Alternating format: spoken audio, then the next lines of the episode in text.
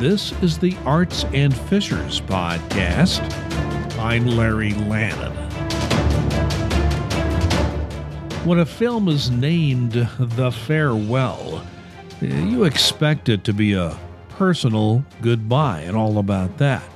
This film is about that, but it's also about a whole lot more. And by the way, I must give my wife Jane full credit for somehow procuring advance screening tickets for this movie. Now, The Farewell is mostly about Billi. Now, Billi is quite American, but has parents that emigrated from China to the United States. Billi has not been able to see her Chinese family for many years, particularly her beloved grandmother. Well, this film is about family, the clash of cultures, and a special relationship between a grandmother and granddaughter. Now, Billi is told by her parents that Nana, her grandmother in China, has been diagnosed with a fatal disease and has only two to three months left to live. In China, the culture dictates that family members do not tell a dying relative that death is near.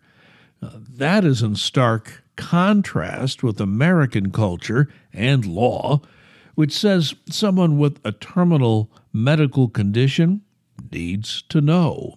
So, Billi is upset with the fact that her grandmother is dying and does not know it. So, in order to have a cover story for the family getting together, Billi's Chinese cousin has a wedding to bring everybody together one last time in order to honor Nana. Now, that may seem like a real downer of a plot, and in many ways it is. Nonetheless, this can be a very funny film. At the center of the story is family and the quirks of many family members. And it is also about Billi living in New York City, now in Beijing, where life is so much different. Some of the best scenes feature Billi verbally jousting with her parents about how keeping this medical news from her grandmother is so wrong. Yet, as the movie moves along, Billi begins to change and starts to wonder if the Chinese custom may have some merit. Director Lulu Wang does a masterful job in piecing the story together cinematically.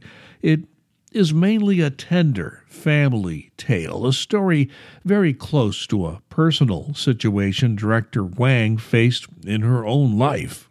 Lulu Wang deserves a lot of credit, but this is Awkwafina's film. She portrays the role of Billi perfectly.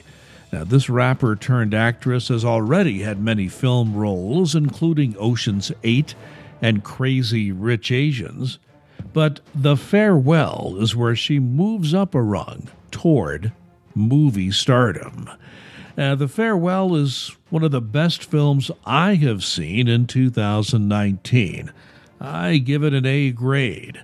This is top notch cinema, and I highly recommend you see it.